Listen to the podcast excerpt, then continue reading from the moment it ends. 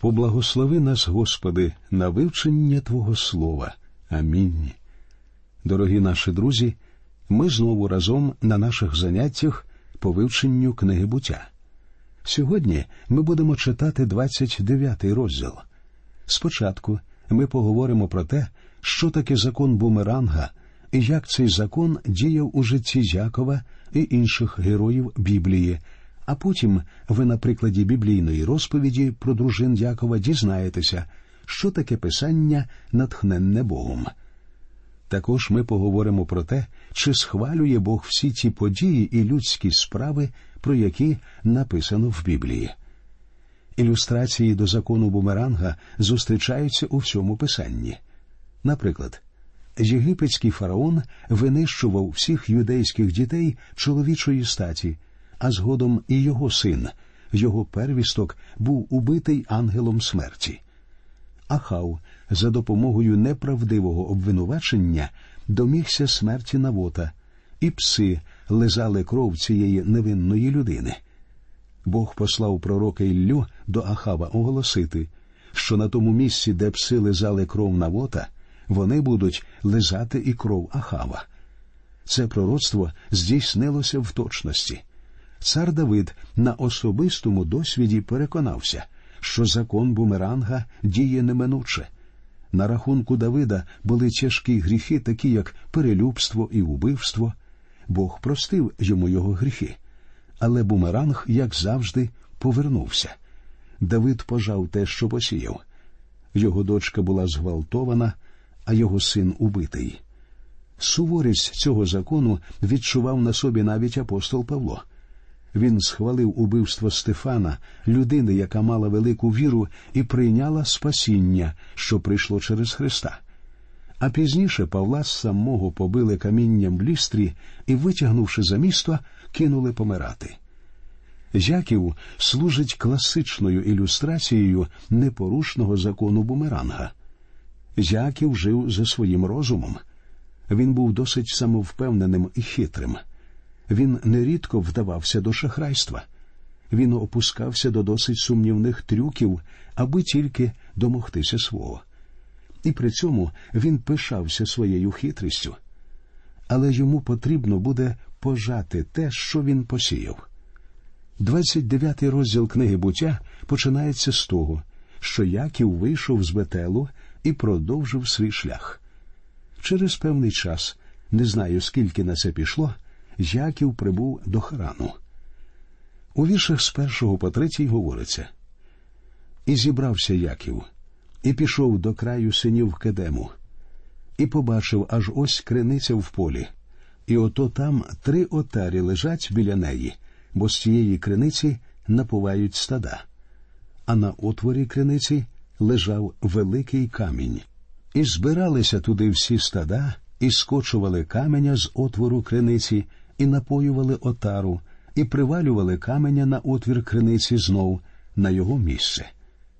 Ви, звичайно, розумієте, як цінувалася вода в цій країні. Водопостачання й донині залишається в багатьох регіонах питанням першорядної важливості, тому що води не вистачає. Воду потрібно всіляко берегти і заощаджувати, тому в певний час дня камінь відвалювали від устя колодязя, щоб кожний міг напоїти своїх овець, кожний отримував стільки води, скільки йому було потрібно. Потім колодязь знову закривали каменем. Отож Яків з'являється, коли камінь ще не відвалений від колодязя. І, звичайно, він самовпевнений, як завжди. В четвертому і п'ятому віршах він починає говорити з пастухами. І сказав до пастухів Яків Браття мої, звідки ляви? А ті відказали Ми з Харану. І сказав їм Чи ви знаєте Лавана, сина Нахорового? І відказали Знаємо. Ще пак їм не знати Лавана. Це Яків його жодного разу не бачив. Якову доведеться дуже добре дізнатися про характер Лавана. У шостому і сьомому віршах розмова Якова з пастухами триває. І сказав їм, чи гаразд із ним? І відказали Гаразд. А ось Рахіль, дочка його, приходить з отарою. І сказав Тож іще багато дня, не час зганяти худобу. Напійте отару та ідіть пасіть. Яків щойно прийшов до цієї землі, а вже вчить пастухів, коли їм напувати овець і що їм взагалі робити. Між іншим, це для нього типово. Далі у віршах з 8 по 10 розмова з пастухами переривається через появу Рахілі. А вони відказали не можемо, аж поки не будуть зігнані всі стада і не відкотять каменя з отвору криниці, тоді понапуваємо отару. І ще він говорив із ними, аж ось приходить Рахіль з отарою батька свого, бо була вона пастушка. І сталося, коли Яків побачив Рахіль, дочку Лавана, брата своєї матері, то підійшов Яків і відкотив каменя з отвору криниці і напоїв отару Лавана, брата матері своєї. Рахіль була пастушкою, вона пасла череди овець. За тих днів цю роботу виконували і жінки. Не знаю, хто дозволив Якову напоїти череду Лавана, але він це зробив. Яків підкоряється тільки своїм власним правилам. У своєму житті він сам установлював правила гри, точніше кажучи, так було в першу половину його життя. Він повинен отримати вражаючий урок, і дядько Лаван про це подбає. Тепер ми читаємо досить несподіваний у цьому розділі одинадцятий вірш. І поцілував Яків Рахіль, і підніс свій голос, і заплакав. Мені цей вірш завжди здавався дуже дивним. Чесно кажучи, мені важко зрозуміти, як можна поцілувати таку дівчину, а потім заплакати. Проте треба визнати, що цьому хлопцеві довелося подолати в самотності довгий шлях від рідного дому. Не забувайте, що від Бетелу Якову довелося ще довго йти на північ до моря Галілейського, а потім ще й у Сирію. Йому довелося перетнути всю пустелю. Думаю, що на шляху йому зустрілося чимало труднощів. Коли Яків прибув на місце, він тримався досить самовпевнено і звернувся до пастухів, немов знав їх все життя. Яків причепливо розпитував їх, а потім, напевно, з діловим виглядом відвалив камінь від колодязя. Думаю, що коли він зустрів дівчину з родини своєї матері, він не зміг більше стримувати своїх почуттів і розплакався. Це єдине пояснення, яке я можу знайти. Але я впевнений, що коли Яків наступного разу цілував цю дівчину, він уже не плакав. У дванадцятому вірші ми читаємо і Яків оповів Рахілі, що він брат батька її, і що він син Ревеки, а та побігла і розповіла батькові своєму. Зверніть увагу, що Яків, говорячи з Рахіль, називає себе родичем її батька, буквально братом. Для євреїв просто не існувало багатьох наших сьогоднішніх розбіжностей. Ми схильні зводити ці розбіжності до питання, чи входить ваш родич до числа тих, хто цілує вас при зустрічі. Якщо так, то він близький родич, якщо ні, то далекий. Але за тих часів, якщо ви були родичем, ви називалися братом. Ми з вами сказали Брахілі, що Яків був її двоюрідним братом і племінником її батька, тому що він син Ревеки, рідної сестри її батька. В тринадцятому вірші на сцені з'являється Лаван. Читаємо. І сталося, коли Лаван почув вістку про Якова, сина сестри своєї, то побіг йому назустріч і обняв його, і поцілував його, і привів його до свого дому. А він розповів Лаванові про всі ці пригоди. Я так розумію, що Якову було про що розповісти. Я не здивувався б, дізнавшись, що й за вечерею Яків продовжував розважати родичів історіями про те, як хитро він викупив вісава перворідство, і як обманом отримав благословення, і який він взагалі розумний. Можливо, Яків розповів і про ту ніч в Бетелі. Читаємо 14-й вірш. І промовив до нього Лаван. По правді, ти кість моя і тіло моє. І сидів він із ним місяць часу. Лаван встиг переконатися, що Яків дійсно його родич, і тепер запрошує Ти мій племінник, тому почувайся як вдома. І ось прийшов місяць. Зверніть увагу, що відбувається. Яків не працює. Він племінник, який приїхав з далеких країв у гості до рідного дядька. Мені здається, Яків уважав, що має право претендувати на безкоштовний стіл і дах над головою. Протягом усього цього часу він тільки й робив, що залицявся до дівчини, до Рахілі. Принаймні він очей з неї не зводив. І я впевнений, що вона теж на нього поглядала. В п'ятнадцятому вірші розповідається, що було далі. Як я розумію, це відбулося одного разу за сніданком. І сказав Лаван до Якова: Чи тому, що ти брат мій, то ти будеш служити мені даремно?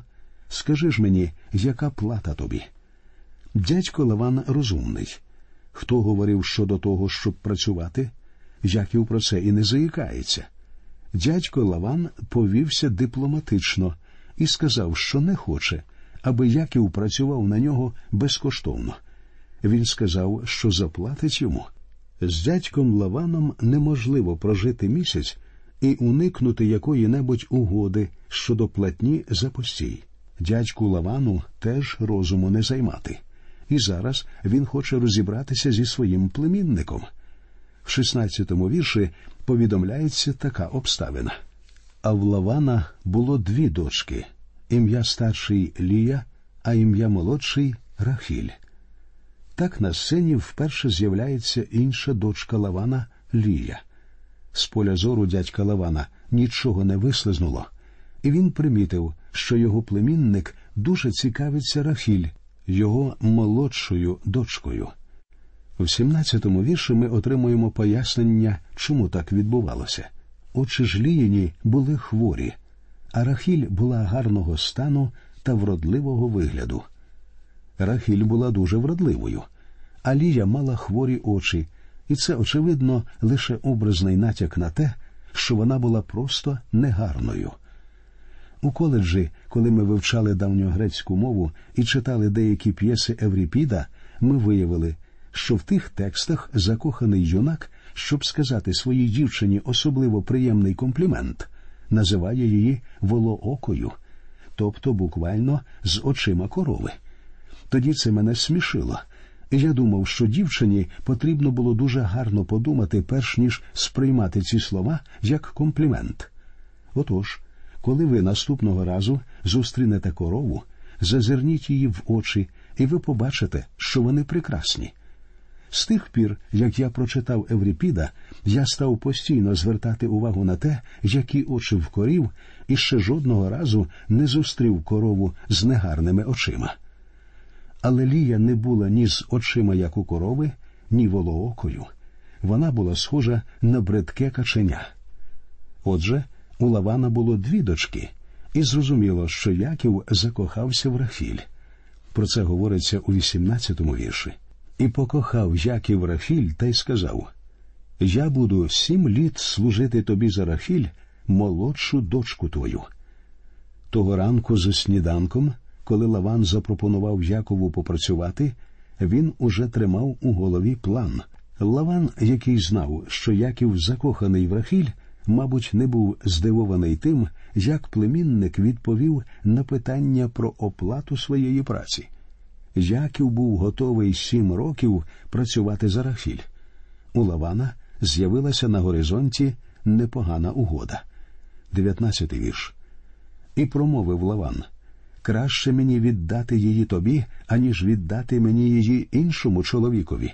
Сидиш зо мною. А далі, в двадцятому вірші, ми читаємо І служив Яків за Рахіль сім літ, а вони через любов його до неї були в його очах як кілька днів. Це одне з найпоетичніших висловлювань про Якова. Якщо в першу половину життя Якова і зустрічалися якісь прояви шляхетності, так це було його кохання до Рафілі.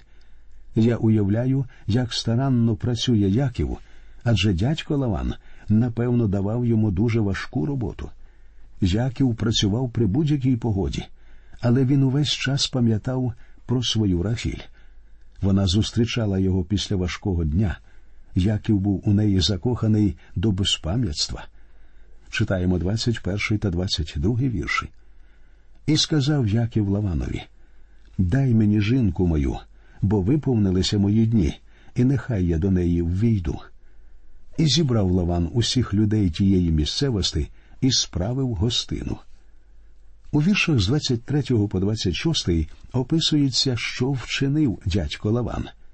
Читаємо. І сталося ввечері, і взяв він дочку свою лію, і до нього впровадив її. І Яків із нею зійшовся. А Лаван дав їй зілпу, невільницю свою, дав лії дочці своїй за невільницю. А вранці виявилося, що то була Лія. І промовив Яків до Лавана Що це ти вчинив мені? Хіба не за Рахіль працював я в тебе? Нащо ж обманив ти мене? А Лаван відказав у нашій місцевості не робиться так, щоб віддавати молодшу перед старшою. У ті дні на шлюбній церемонії наречена була закутана від голови до ніг, тому її було зовсім не видно. Бідолаха Яків не знав і не бачив, з ким його поєднали шлюбом до наступного ранку. З ним була не Рахіль, з ним була Лія. І ось що цікаво в той момент, коли Яків побачив, що його обманули, чи не згадав він, як обманював власного батька, коли претендував на перворідство? Яків обдурив власного батька, і саме через це йому довелося втекти з дому. Бог не схвалює подібні вчинки. Бумеранг повернувся. Яків, будучи молодшим, хотів зійти за старшого. А зараз він думав, що одружиться з молодшою, а одружився зі старшою. Якову доводиться дуже важко. Він вважає, що відбулося злочинне порушення зобов'язань, але зверніть увагу, як викручується дядько Лаван. У таких справах він майстер. Він говорить Якову, що в контракті була маленька обмовка, примітка дрібним шрифтом, про яку він забув згадати Якову. У їхній країні прийнято, щоб старша дочка виходила заміж першою, і молодша дочка не може створити сім'ю, поки старша незаміжня. Але дядько Лаван хоче, щоб у них усе було по-чесному. Тому він робить Якову досить великодушну пропозицію. У 27-му вірші він говорить Виповни тиждень для цієї, і буде дана тобі також та за працю, що будеш працювати в мене ще сім літ других.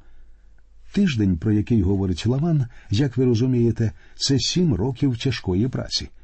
Дядько Лаван свого не упустить, чи не так? Бідолаха Яків отримує справжній урок. Однак в результаті він стане чоловіком, який має багато дружин, а цього йому робити не варто було б. У нього ще будуть через це великі неприємності. А поки що давайте прочитаємо 28-й вірш. І зробив Яків так, і виповнив тиждень для цієї, і він дав йому Рахіль, дочку свою, дав йому за жінку. Дядько Лаван змусив Якова працювати вдвічі більше, ніж вимагав спочатку. Сім років досить довгий строк, а чотирнадцять років це ж ціла вічність. В результаті Яків отримує відразу двох дружин. Ви можете подумати. Що ж, якщо про це говориться в Біблії, виходить, Бог схвалює багатоженство? Ні, друзі мої, Бог схвалює далеко не все те, про що розповідається в Біблії. Наприклад, Бог не схвалював неправду Змія, що порадив Єві з'їсти плід із забороненого дерева. Бог не схвалював гріхи царя Давида і засудив Давида за них. Але запис про ту й іншу подію є натхненним Богом, тобто залишеним по волі Духа Божого. Ці слова, по суті, є подихом Бога. Вони вийшли з його вуст. Бог через Мойсея сказав нам саме те, що хотів сказати. Мойсей вніс слова Божі до книги, яку ми називаємо Біблією, книгу книг. В 29-му розділі книги буття Бог дає нам достовірну розповідь про те, як Яків отримав двох дружин. У такому правдивому і історично вивіреному оповіданні проявляється натхненне Богом Писання, але це не означає, що Бог схвалює все, про що розповідається в Біблії, і Бог не схвалює те, що в Якова було більше однієї дружини. Треба зауважити, що в сімейному житті Якова з цього часу почалася низка проблем, а перше джерело потрібно шукати в тому, як погано сам Яків чинив раніше. Бумеранг завжди повертається. Тепер читаємо вірші з 31 по 32. І побачив Господь, що зненавиджена Лія, і відкрив її утробу, а Рахіль була неплідна, і завагітніла Лія, і сина породила, і назвала ім'я йому Рувим, бо сказала була Господь споглянув на недолю мою, бо тепер покохає мене чоловік мій. Життя Лії було знедолене, тому що вона знає, Яків кохає не її, а Рахіль. Ставши матір'ю Рувима, Лія зраділа в надії, що тепер Яків її покохає. В нашій наступній радіопередачі ви більш докладно дізнаєтеся про народження синів Якова і про родовідну лінію, що, зрештою, приведе нас до Христа. На цьому ми прощаємося з вами. До нових зустрічей в ефірі. Нехай Господь рясно благословить усіх вас.